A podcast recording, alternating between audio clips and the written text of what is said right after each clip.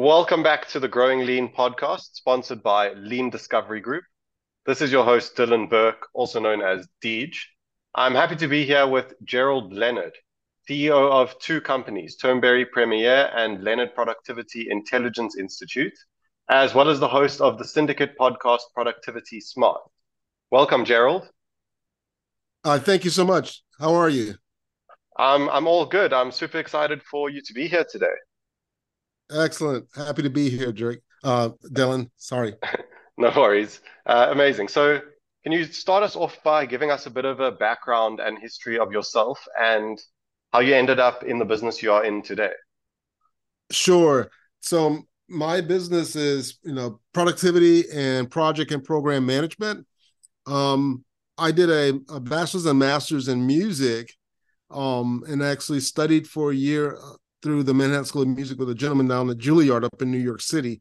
Played professionally as a musician, and while I was doing that, I also did ended up doing some ministry work for about six or seven years. Got married, had a couple of kids, and decided I wanted to stay in New York, play professionally, but I didn't want to um, do a lot of bars and things like that, and I wanted to do more shows and and so on. So to supplement my income, I got into IT, and what I discovered was um, by getting into IT, I realized that my skill set or what I was really good at was organizing chaos. I just naturally would walk into a situation that was a little bit disorganized and I would figure out what processes need to be in place, what systems need to be in place, and what projects needed to get done. And I could help them organize them and get them done pretty quickly. So I then pursued just tons of certifications in that area. And over time, as playing music and doing business um, together, I eventually came across concepts that I could leverage everything I had learned as a musician and growing up as a musician with what I was learning as a business person. And I wrote my first book, Culture is the Bass, my second book, Workplace Jazz, and then my third book I just released with John Wiley and Sons, A Symphony of Choices, um, all while running to the two companies and uh, now the syndicated host of a podcast, Productivity Smarts, and I love what I get to do every day. That's amazing. It's it's always good to to have people that enjoy what they do and have taken their life experiences and, and created their business. I, I love that. So, can, can you tell us a little bit about uh, each company that you are CEO of?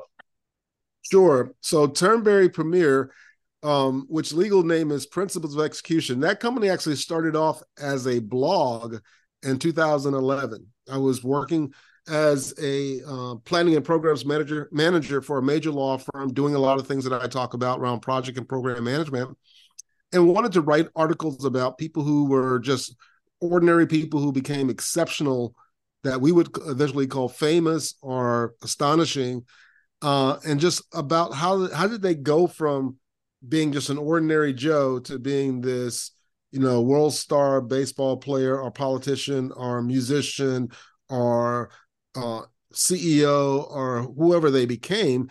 And I probably wrote over 100 articles on this on this website. And then I had joined, I left the law firm in 2012, joined a consulting firm. I did that for about a year or so. And around 2014, I started my own consulting practice and you know during that time of reading and writing and developing all these understanding of people who have these skills i just started you know assimilating all that information to myself. And um, i did a lot of networking uh, going to the chamber of commerce going to networking uh, breakfast meetings and dinners and then following up with the the various ceos and business owners and talking about their business because when I was doing work with the consulting firm, I was actually uh, leading a particular business practice. So I was trying to help grow that. Well, it turned out that all of that work that I was doing on somebody else's dime ended up becoming one of my greatest assets when I started my own company. Because when I did, I had left the company and had one client that I had uh, written a assessment for and was doing a project management assessment for. So that was kind of revenue coming in.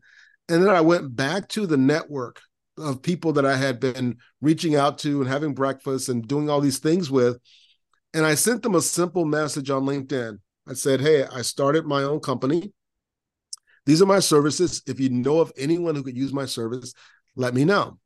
And I had taken that blog website, left a post on there, and added a front page of just my services um, as a blog and as a company website, and then added a service page to highlight the things that I could do as a consultant for major corporations and companies that I had done stuff for before. Lo and behold, two people reached back to me after I think I probably sent them maybe a couple of hundred messages out on LinkedIn. I had at that time probably two or three thousand people I was connected to on LinkedIn. Well, two people got back to me and said, "Hey, um, I have a client, Verizon, up in Rochester. They need help. Can you help them?" I said, "Sure." So, signed contract. They sent me a big check, and I started working for Verizon. Um, the other company was um, a gentleman who was kind of doing what I was doing, but he didn't have the bandwidth to do everything that uh, with all of his clients. So I started doing trainings and, and consulting for other companies around the project management space and the things that I was doing.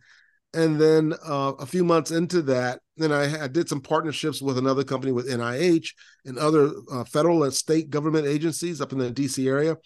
And then uh, about three months after that, one guy reached out and said, Hey, could you be in Richmond on Monday?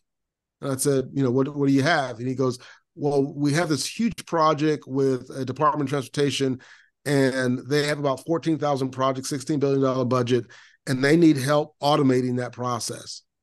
And I was able to do that. And so all of my work in building the company started with networking and just reaching out and building on what I had already done. And so the other company came about, the Leonard Productivity Intelligence came about after I had a major bout with vertigo and had lost the ability to walk. And it happened six weeks before my TEDx talk. Uh, this was around 2018. And in the process of recovering and playing music, and how music allowed me to heal myself and walk again, uh, which is a whole nother story. Um, I had um, started that company um, after the TEDx talks, and and because of the first my first company, Turnberry Premier, or the productivity project uh, principles execution company that eventually became Turnberry Premier. I had a company reach out to me to invest in my company, to invest in the consulting part. So I set up a deal with them and they bought 49% of my company. And I took all of my other assets, courses I had developed, books I had written, programs I had developed, and I put them underneath the Leonard Productivity Intelligence Institute company as my training company to segment out the, the my intellectual property. But the consulting and all of the things I was doing there was part of the larger company. So that's how the two companies came about. One started, bootstrapped it, and grew it, and eventually it got invested in. And the other one was taking all of the assets I had built that weren't a part of the deal and putting them under the other company, and then developing content where I talk about productivity, neuroscience, workplace engagement, and so on. That's amazing. Wow. That's uh, super inspiring and there's so much to unpack there, but we don't need to go into too much detail on the on the personal side there. Um, sure. Have there have there been any like uh, challenges or obstacles that you faced in your business, and how, how have you overcome them? Sure. You know, one of the biggest challenges that you face when you're running a, a, a solo business is capacity and in bandwidth and um, you know whether it's the bandwidth to to do everything yourself. And i realized early on that there's no way i'm going to do everything myself. I'm not going to try to do my taxes by myself. I'm not going to do my bookkeeping by myself.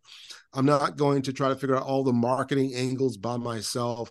Um, i knew that i needed to stay in my lane which was i was good being with clients. I was good marketing from the standpoint of of the networking and reaching out and building those relationships and then delivering providing that consulting or coaching and also creating intellectual property. So what i did is in in again going back to the the blog where i wrote all these articles and studied all these people the thing i noticed is that they would reach out to people who were better than them and they would find mentors and coaches. And as a musician you know, one of the first things you do when you start playing music as a kid is you go, okay, I, I joined a band and I'm playing pretty good, but I want to get better. Well, how do you get better? You go find a teacher. And when your parents don't have the money to pay for a teacher, you go out and mow yards and or you do lawn work or do chores, you make money, and then you pay a teacher to teach you and tell you what to do, how to get better. So I use that same philosophy in my businesses. I went and found coaches, I went and found partner companies.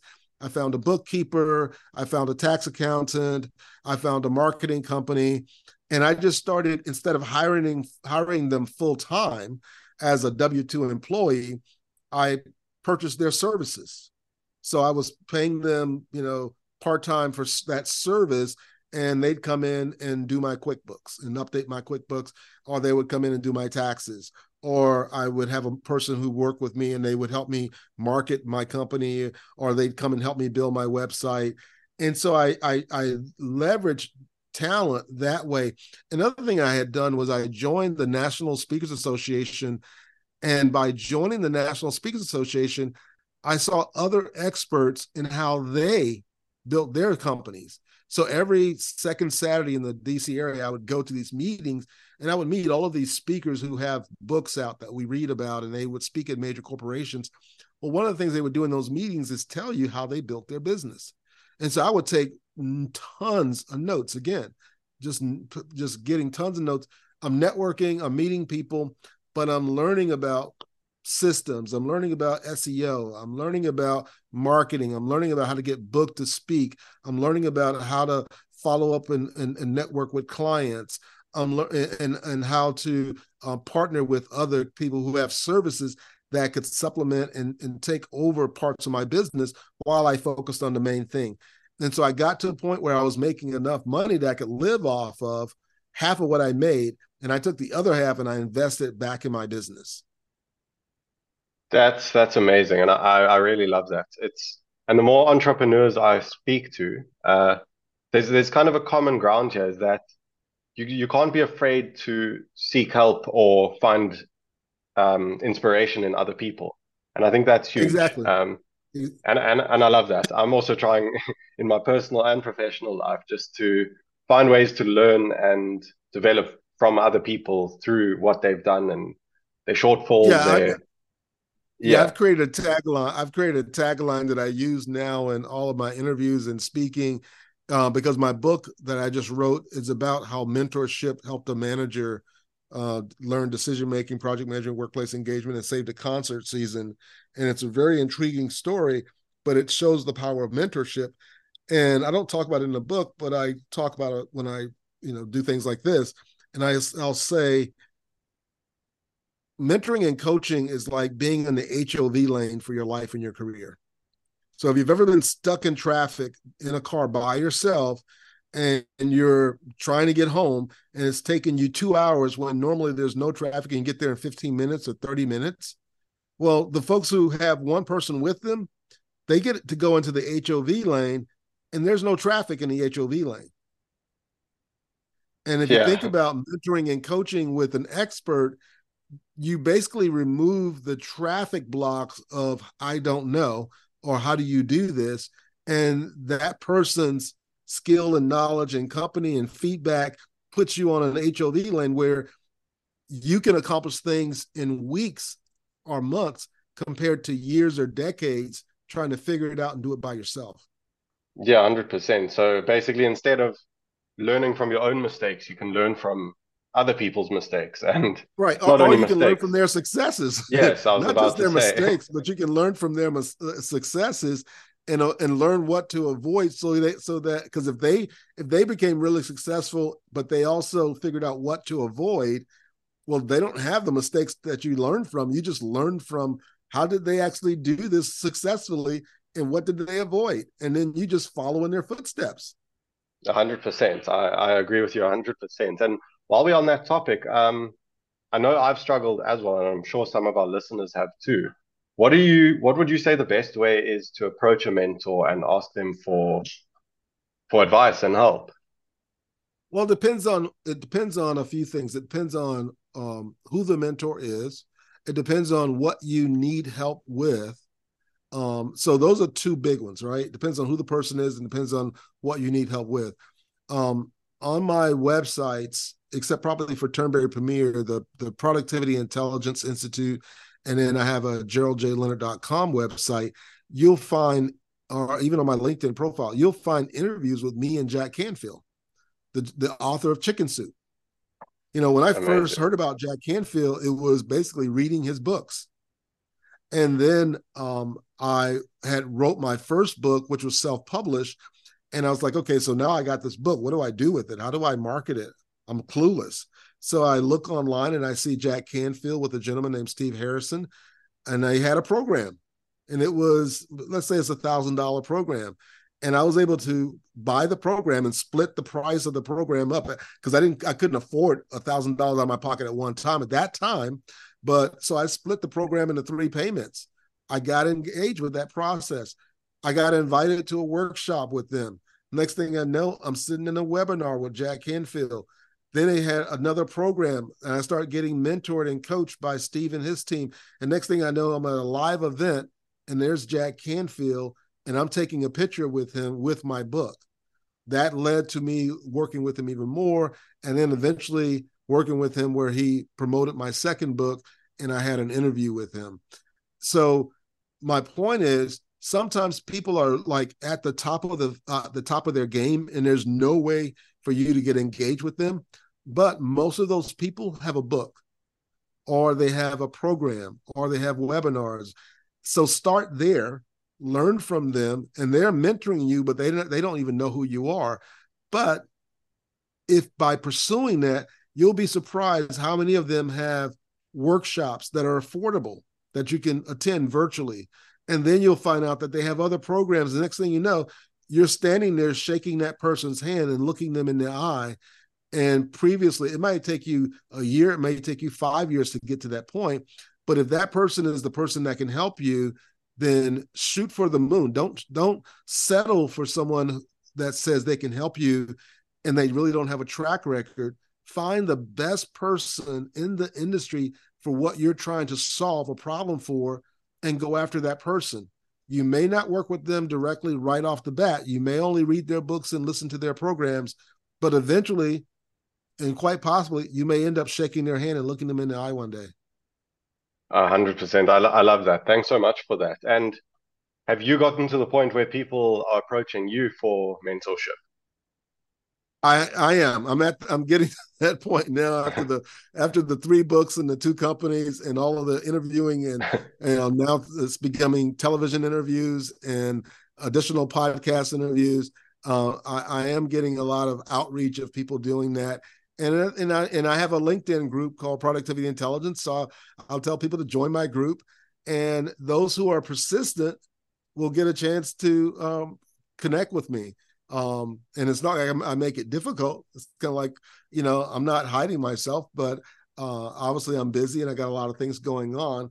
Um and uh but i do make myself available to people who are interested in learning more. And obviously again i have books and other things that people can learn from and programs and websites and tons of articles so um you know there's possibilities to be mentored by me as well Amazing. I'm sure there are people lining up to try and get a bit of your mountain of, of knowledge that you've acquired over the years. That that yep, that's true. And um and it, and it makes me very grateful and appreciative to be in that place. Hundred percent. Um so back to the your businesses. Um yeah. So how do you measure the success of your businesses? Do you have any specific metrics or KPIs that you use? Um, obviously, I look at you know revenue is is one, but that's not the most important one. The other one is how much is the business able to have an impact on society and on others, because you know you can make a lot of money in your business, but if your business is also not for at least this is for me, if the business is not having a positive impact on the people that it serve, then um, I always ask myself, what am I doing? um, because I want my, you know, whether it's my podcast or my article writings or my consulting to make a difference in their business, but also if it's going to make a difference and make their business better, then it also should make their lives better, right? Because if I automate a process with a team of developers and the folks there were spending hours and hours and hours doing it manually, and now it's all automated, that should free up their time that not only can they get more work done and uh, with less effort, they should also be able to not have to work on weekends or be able to make their kids games or to make their date nights with their spouses and so on. So to me, it's more about it's more than just the money. The money is just a lagging indicator of the value that you create. But to me, it's also um, the intangible um, KPI, if you will, of our people's lives being impacted and changed and made better by the things that I'm doing and things that I teach are the things that I share um, in my programs and my books and in my consulting. A hundred percent. I, lo- I love impact based entrepreneurs. I think it's so inspiring because um, there's so many people that just care about money, and I, I love that there's still business owners and entrepreneurs out there that care so much about the impact that that they have. Yeah, you know, one of the things that I did when I first started my company is I had I read a book and I learned about a program uh, organization called Kiva, K-I-V-A dot org, and so I joined, and I started literally just contributing twenty five dollars a month, and I would make micro loans to third world entrepreneurs, and when and so when you're starting your business, you know, emotionally it can be tough because you're trying to put food on the table as well.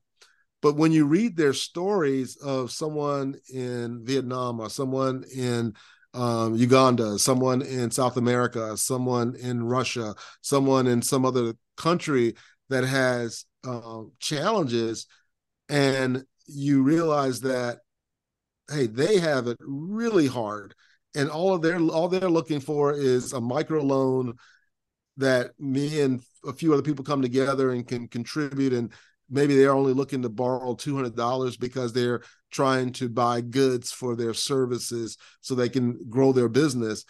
It really makes you realize how blessed we are here in the US in first world countries.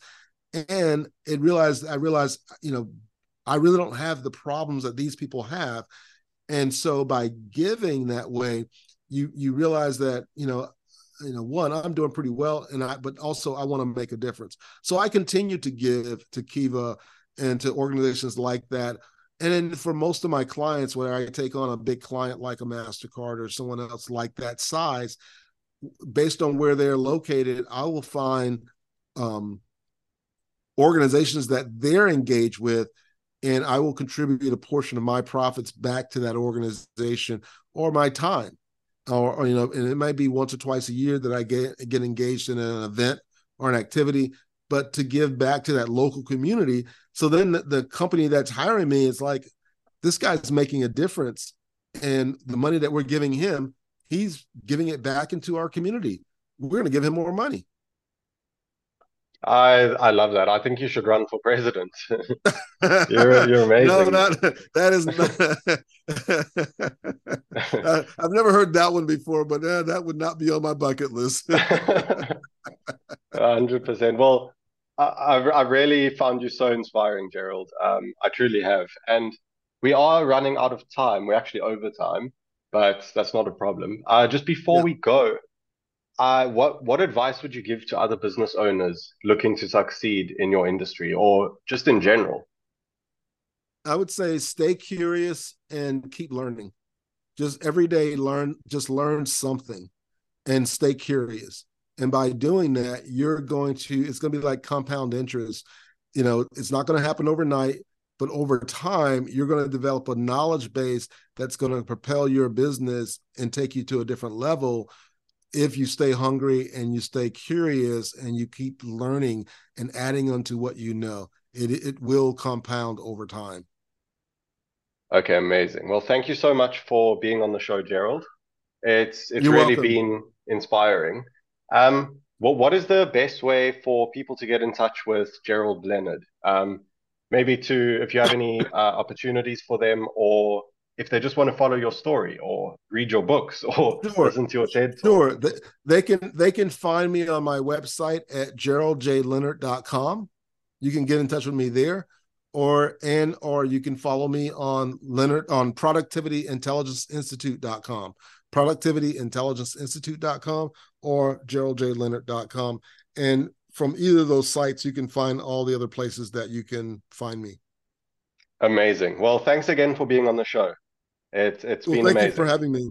Thanks, Of thanks, course. Dylan. I really appreciate it. Awesome.